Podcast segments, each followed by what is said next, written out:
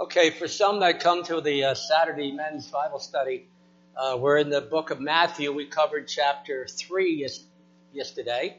So it'll be chapter 4 this coming Saturday. So it's great to be here with you. We're going to be in the uh, book of Jude, as Gerard said, one chapter, five books in the Bible with one chapter Obadiah, Philemon, Second John, Third John, and Jude. Five. And so that's where we are. We're in verses 8 through 11. And by the way, coming up in uh, after Easter, uh, coming up on Palm Sunday, we'll have a Palm Sunday message, which is April 2nd. Good Friday will be April the 7th. And then Resurrection Easter will be April the 9th. And so I plan on starting the book of Acts and the book of Revelation on April the 16th. I'm still undecided about which one will be which.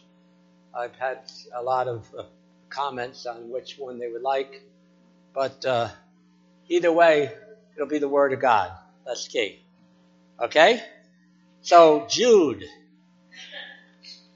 As we started looking at this uh, epistle a couple weeks ago, now we're up to verse 8. We'll have two more messages after today next week, uh, and then the last uh, Sunday of of uh, March. So uh, this epistle was written, being only one chapter, but it's very important. Contains many very important truths that we need to take heed to, especially in the day in which we live. Not just in the day in which it was written back then, during that time, but right today we are seeing things happening at an alarming rate. I often think about it. You've heard me say this many times. Many churches that started out very fine have turned apostate. It's called the apostasy. We know that in the last days, one of the character, characteristics of the last days will be apostasy, a falling away from the faith.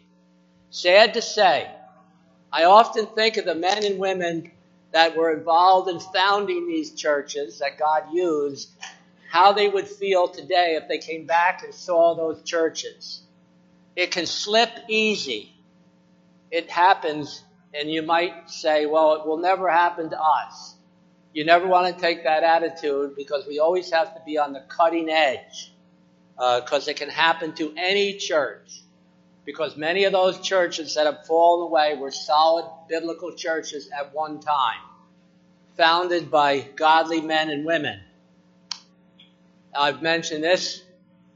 There's a church that Gordon knows very well in Saugerties, New York.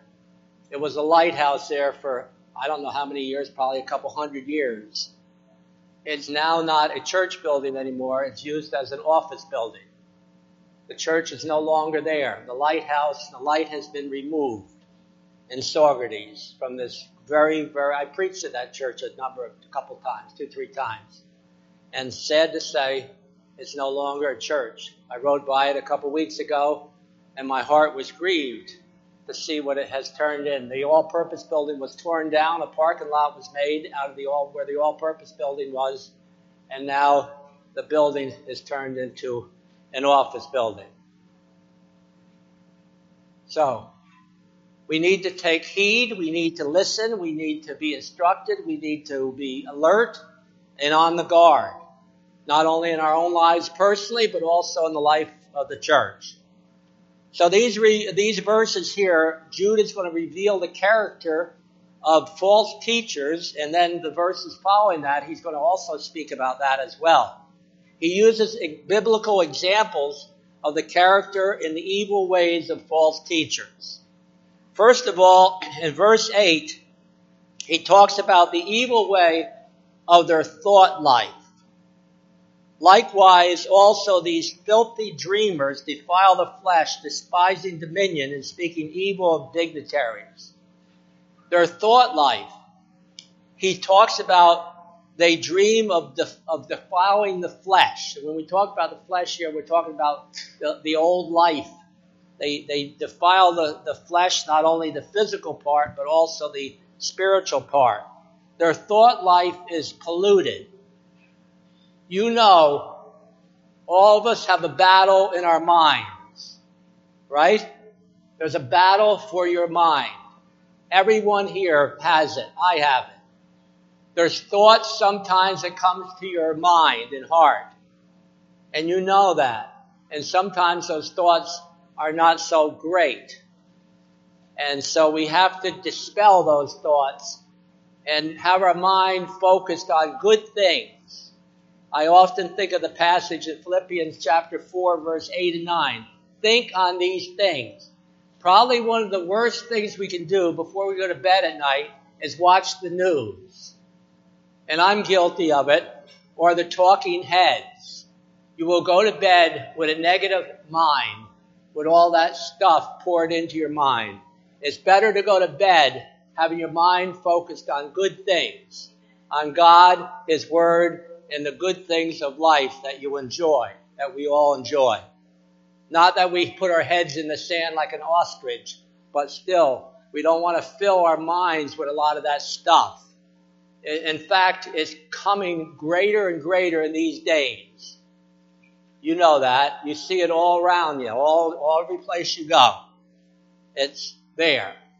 So, but these evil teachers, false teachers, they, they have, they're defiling the flesh, despising uh, dominion, and speaking evil of dignitaries. Now, let me just say this, and in the next point, we'll come right into this. I know we have our own opinion on the politics. I would recommend you, and I'm talking to myself, don't spend a lot of time getting wrapped up in the political system. You hear me? You know what it is. You know how it is. There's no sense of spending tons of time on that. I hear, yes, even believers sometimes are railing against the political system, and I understand why. You can see why. It's pretty obvious. But we ought to spend more time praying for them. Right? Okay? And, uh, it's, I know it's, I know it's easy. It's, that's an easy thing to do. But we gotta be careful that we don't spend a lot of time just railing on them. Okay? And, uh, they, and then secondly is they reject ordained authority. Now, the authority is this. There's biblical authority and there's worldly authority.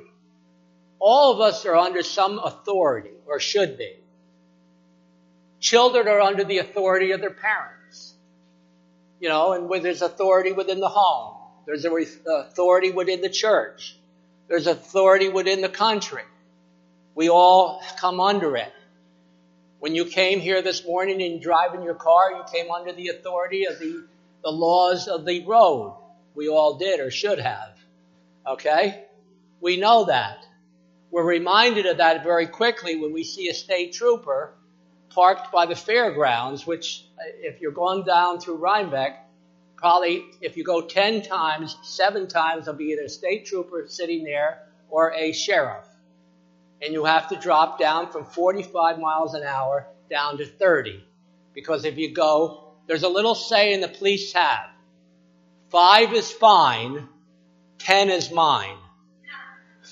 You know what that means? They'll give you five miles over the speed limit, but if you go ten, that's mine. Five is fine, ten is mine. I heard that from our grandson, Andrew, who's a policeman out in Fort Collins. I asked him. He said, five is fine, ten is mine. So just remember that. But I would still stay down at the speed limit. And uh, it's amazing. We went up to Albany the other day, came down the thruway. You drive 65 on the thruway. That's how it is. It's like you're standing still doing 65. It's amazing. But we're supposed to obey the laws of the land. Now, just turn to Romans chapter 13. And uh,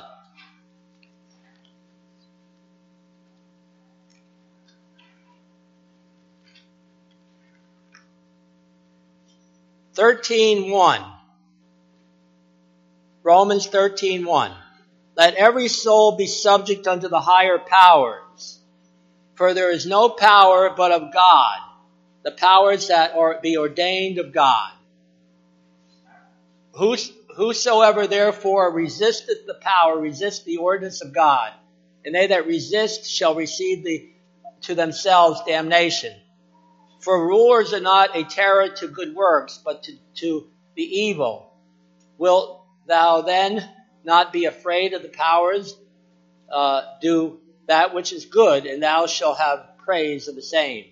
For he is a minister of God to thee for good. But if thou be that which is evil, be afraid. For he beareth not the sword in vain, for he is a minister of God, a revenger to execute wrath unto him that doeth evil. Now, when we think about a minister of God, we often think of a pastor or some leader in the church. But the leaders of the land are also ministers of God. They're not ministers in the same way that ministers are in the church but they have leadership or authority to lead. They have to give an account, they will give an account for themselves as well, that they should lead properly and righteously. Obviously, again, we know that that doesn't happen. The Bible says righteousness exalts a nation, but sin is a reproach to any people. But we should pray for them that they will lead with wisdom and guidance and direction. So, that's the authority.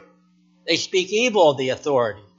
So we have to be very careful when we're critical about the authority. Instead of being critical, we should pray for them. You may not always agree with their politics. You have an opportunity in November to vote. Okay? And uh, so what we need to do is then come under authority. Again, there's certain things we will not come under authority, and the apostles told the Sanhedrin that very clearly. In, in, in Acts chapter 5, we ought to obey God rather than men. The higher authority always takes priority over any other authority. So it's a chain of command. I wasn't in the service, but I understand the chain of command. God is here, and then underneath him. So if they are violating his authority, then we have to always go to the higher authority. We ought to obey God rather than men. So my allegiance has to be, first of all, to the Lord. Okay? But that doesn't mean I don't come under authority in other areas as well. Underneath that, as long as that authority isn't violating the teachings and principles of God. Now I have to go to Him, like the apostles did when they were told not to preach in Jesus' name by the authority in Jerusalem. And they said very clearly, we ought to obey God rather than men because they were commissioned by Jesus Christ to preach the word and teach. So that's the higher authority. Now, the next one here. This is a very interesting verse, verse 9. Yet Michael the archangel, when contending with the devil, he he disputed about the body of Moses, durst not bring a, against him a railing accusation, but said, The Lord rebuked thee. Now, Michael is an archangel. He's the only one in the Bible that's mentioned as an archangel. Now, probably Gabriel would be in the same category, but he's not called an archangel. We know the he's mentioned here, and also in 1 Thessalonians chapter 4, when the rapture occurs, the Lord will descend with a shout with the voice of the archangel and the trump of God. And the dead in Christ will rise first and we that are alive. But here, this is only found here about disputing about the body of Moses is a very interesting statement. And there's a lot of discussion on this. They're not quite sure exactly what this means, but they were disputing for his body, Moses' body. Now, now you'll hear sometimes people say this. So let me just uh, reconstruct your understanding of this. I rebuke the devil. You'll hear Christians say that. Be careful. Notice what it says. The Lord rebuke him. you want to make sure you don't have the authority to do it. The Lord does. See what it says here? Even Michael the archangel says, the Lord rebuke thee. The Lord. So we got to be careful. I don't have that power and authority to rebuke the devil, but I do in Jesus Christ. The Lord rebuke you, devil. That's the way. And that's important. And I'm sure probably, well, I've said that. I, I rebuke the devil. But I, I, I thought about this and I th- saw this verse and I went over this and I said, I can't rebuke him. Even Michael the archangel couldn't. But he says, the Lord rebuke thee. And that's the key. You see it? Right. It's like whatever we do, we don't do in our name. We do in His name. We do in the Lord's name. And that's the key to this. But it's very interesting. So there obviously was a contention over the body of Moses. Now we know that Moses was buried on the other side of the Jordan. He never went into the promised land. He could see the promised land, but he didn't go into the promised land. But then I correct that statement. He did go into the promised land. Does anybody know when? When he was transfigured with Jesus, with Moses and Elijah. Remember that? In Matthew 17. He didn't go in during that Old Testament time, but when Jesus was up to the Mount of Transfiguration, Jesus was transfigured, and right alongside him was two Old Testament saints, Moses and Elijah. And a lot of people believe that they're going to be the two witnesses in the book of Revelation. Either Moses and Elijah or Elijah and Enoch. The reason why they say maybe Elijah and Enoch is because neither one of them faced physical death.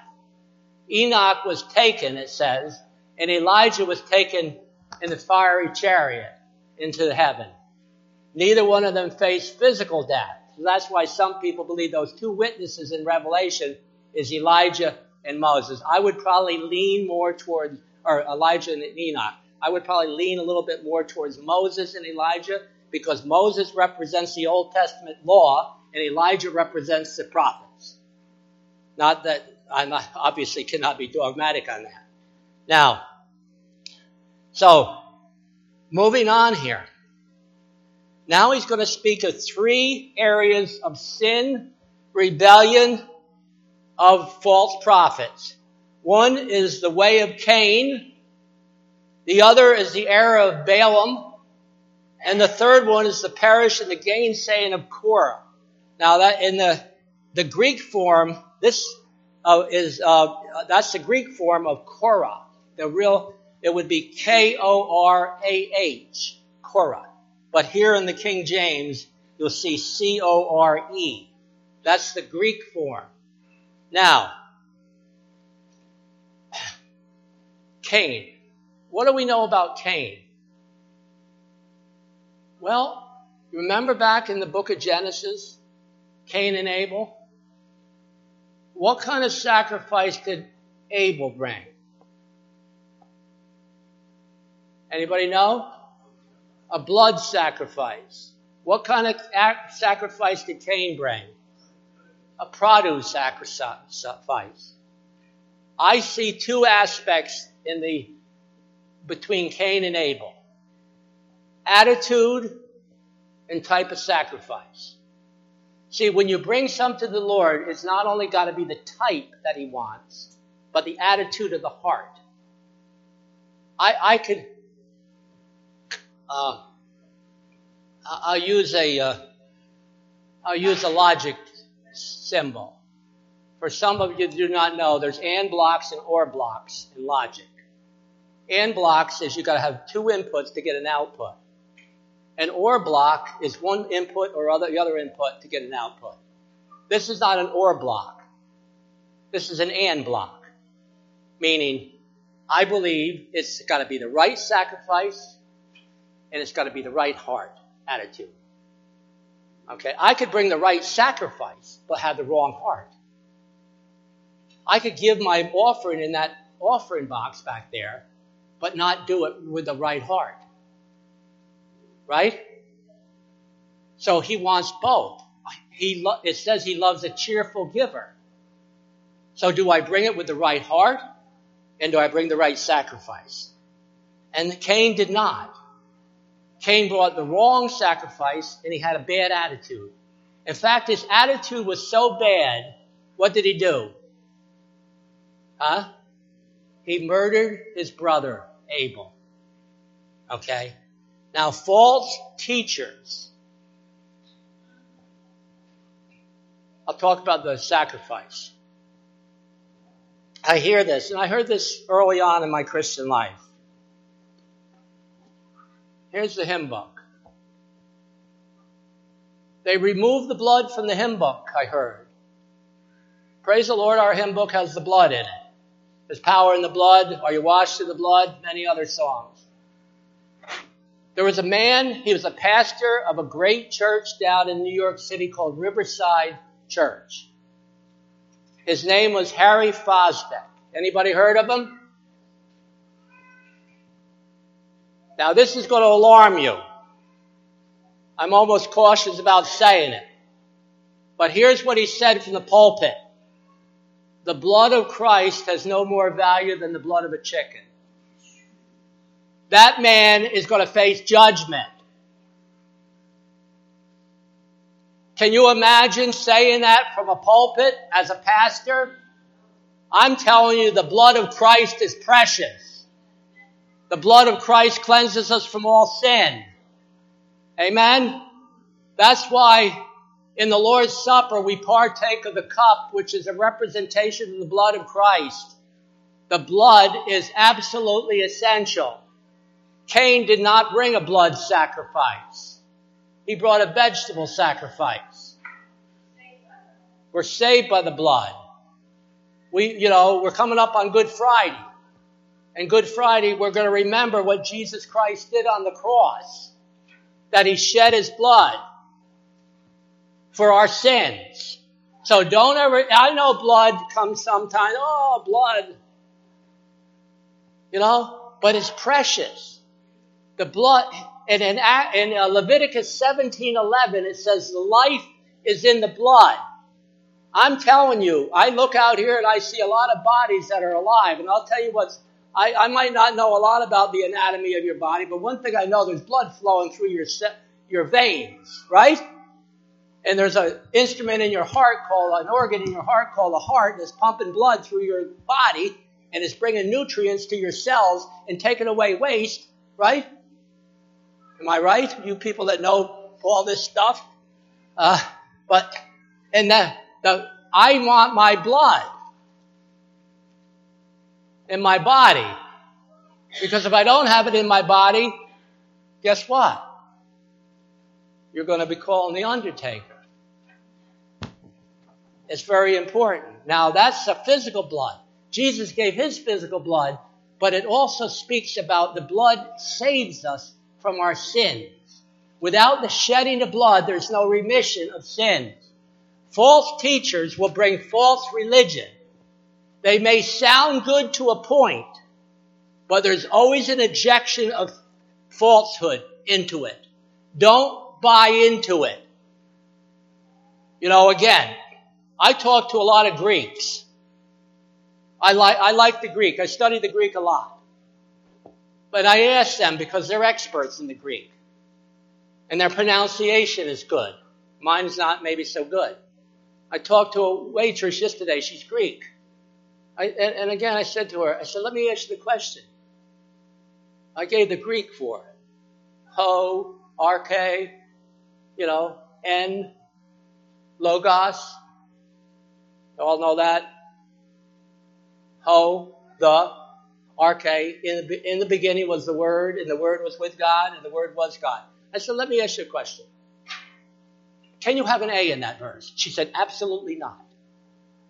Absolutely not. It's a violation of the Greek. It's an indefinite article. In the beginning was the Word, the Word was with God, the Word was God. There's a group that adds an A. You know they, who they are. They add an A because they want to diminish the deity of Jesus Christ. Okay? That is a false religion. They diminish him. And because of that, it, they're a cult. Jesus Christ is God. Jesus Christ gave his blood. He's, his blood saves us from our sin because he gave his life on the cross and shed his blood. Without the shedding of blood, there's no forgiveness of sins. In the Old Testament, they brought blood. Cain did not bring a blood sacrifice. He brought a vegetable sacrifice. Nothing wrong with vegetables, but God wanted a blood sacrifice. So it was not only, I believe, the twofold blood, sacrifice, and attitude. His attitude was wrong. So that's it. That's what false teachers do. Now, secondly, they run after the era of Balaam. Now, if you want to read this, go to Numbers. We're not going to turn to Numbers, but you can read this later. It's Numbers chapter 22 to 24. You know who Balaam was? Balaam's a false prophet. Remember the donkey? Remember? The donkey saw wahoo. Angel. And what happened? The donkey talked. This man was a false prophet. But you know what, what he was? He was running after gainsaying. He wanted money. He was greedy. Again, bringing out false teachers. What's the, the era of Balaam? It's an era of greed. Listen, one of the things has bothered me in uh, televangelism, and they're not all in this camp, but you'll hear this. If you don't send some money then we're going to go off the air. Listen, I'm going to send money in if I want to, but don't give that off the air stuff. And I know they need money to run the station or whatever. But right away they put a guilt trip on you. And some old, older people that are shut-ins have been fleeced by these people. That's a terrible thing. You don't use Christianity and then try to put a guilt on people about giving.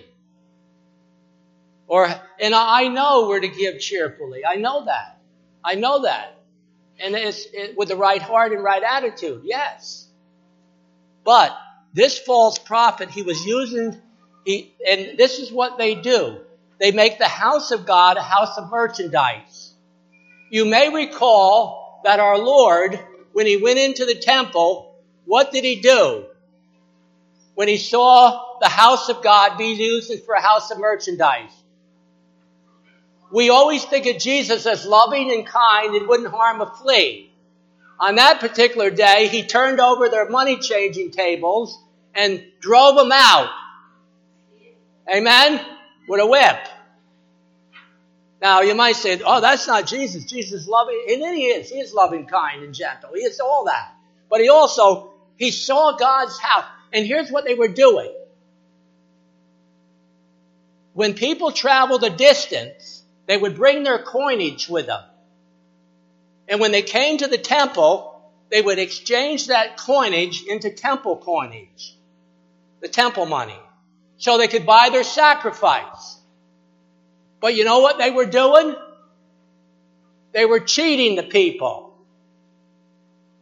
And that's why he saw it was the, the house of God was being used as a house of merchandise.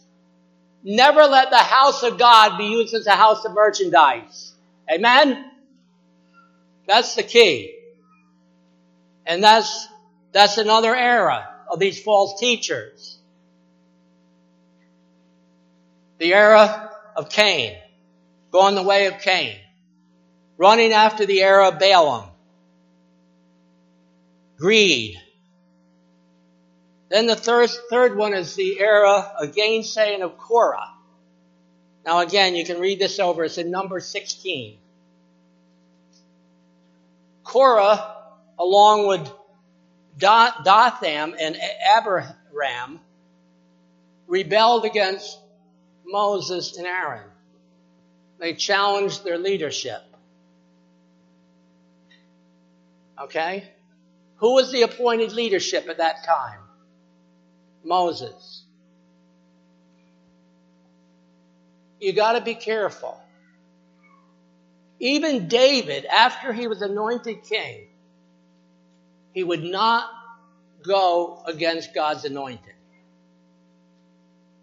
Okay? You gotta be careful. There's no perfect leadership. There's no perfect pastors. I'm not a perfect pastor. Far from it.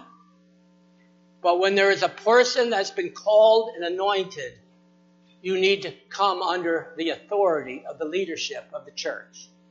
Not as a dictator, but as a loving shepherd. Okay? Obviously, it doesn't mean you just follow along blindly. Because the pastor, if he's doing things wrong, needs to be corrected and challenged and corrected.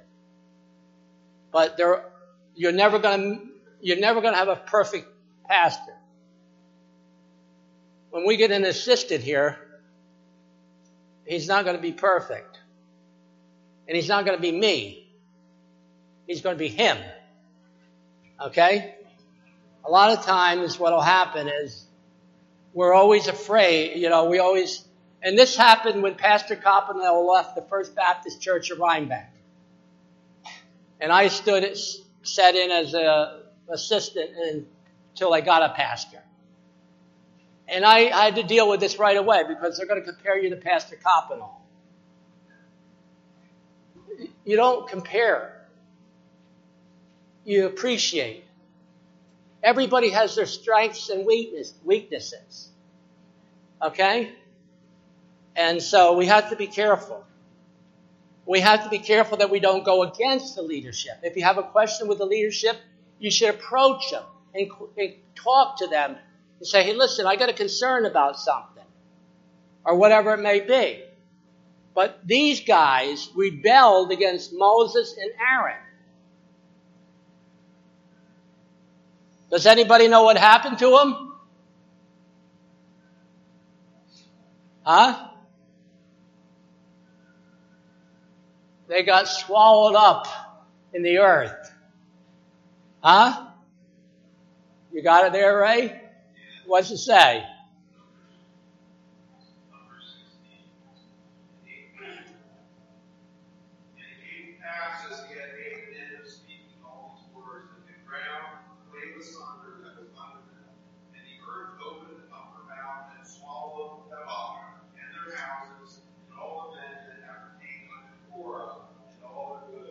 See what happened?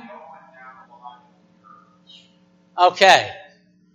They, they were, got swallowed up because they were uh, challenging and uh, going against the authority that God had put in place. Moses and Aaron. And also, probably there was jealousy there because Korah comes from the family of the Reubenites. And I believe the Reubenites is the oldest, Reuben's the oldest one. And maybe he felt, wow, the oldest son should not, should be the priest. He doesn't understand the priests don't come from the tribe of Reuben or from the tribe of Judah or from this tribe or that tribe. It comes from the tribe of the Levites. And Aaron is a Levite. So, but he's using this again that as false teachers, they will bring opposition. Now here's how they do it. You've heard me say this before. it's called a fifth column. How many have heard me talk about a fifth column? You want to subvert a nation. You can do it outwardly like this. But what you also can do is plant them inside the country and then start to cause trouble and opposition. That's called a fifth column. Now, religiously wise, you can attack, the enemy will attack this way but he will also put in people that oppose. They will, they will gain acceptance. And then they will go around and say, well, have you noticed Frank? He's getting a little older.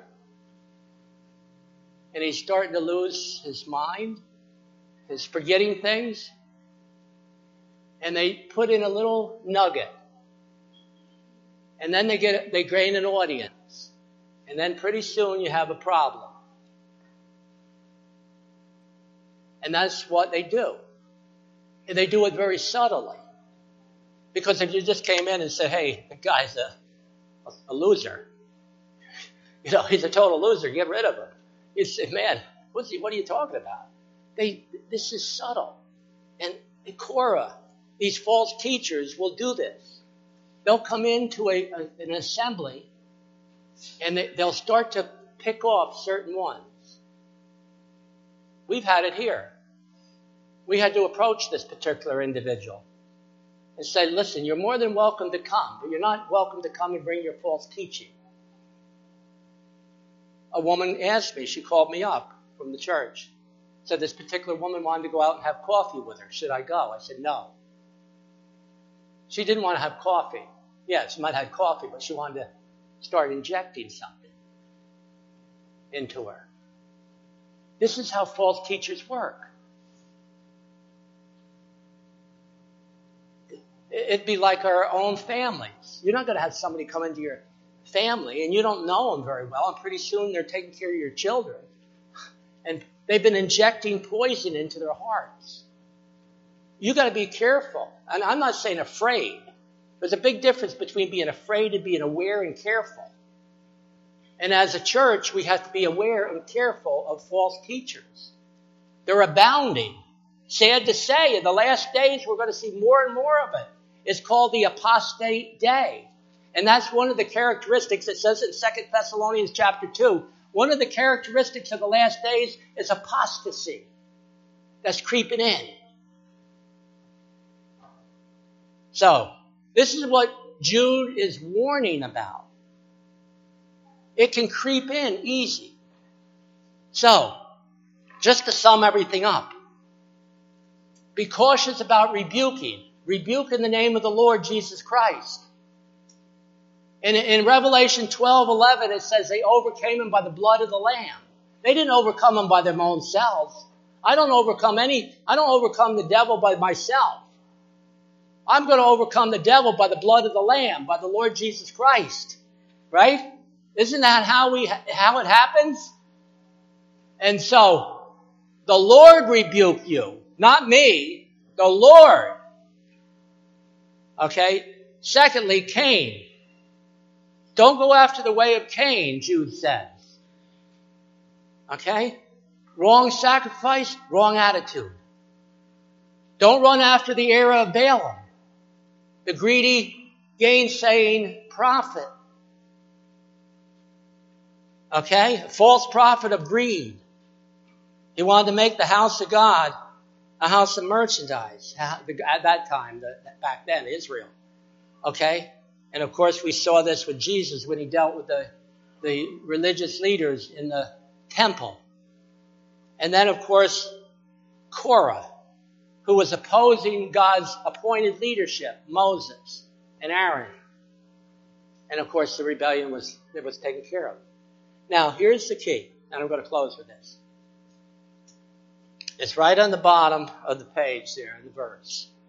Beloved, Believe not every spirit, but try the spirits, whether they are of God, because many false prophets have gone out into the world. So, how do you try it? The word try could also be translated test. We use many tests.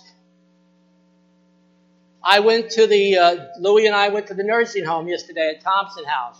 The first thing they go in, we go in, they take a temperature check. And then the second thing, they give us a little, uh, like a uh, swab to put up our nose. And then they take that and dip it into some liquid. And then put it on this slide. Does everybody know what they're doing? They're checking to see if we have COVID. And then they look at it and they look, there's a line there, it shows up. And they or there could be two lines. Like if there's two lines, you got the virus. Some of that's one test. Uh, and they do it. they're testing you to make sure you don't go in the nursing home if you got the virus. Okay?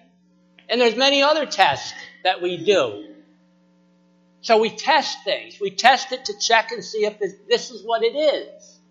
So what do you do from a biblical or spiritual point of view?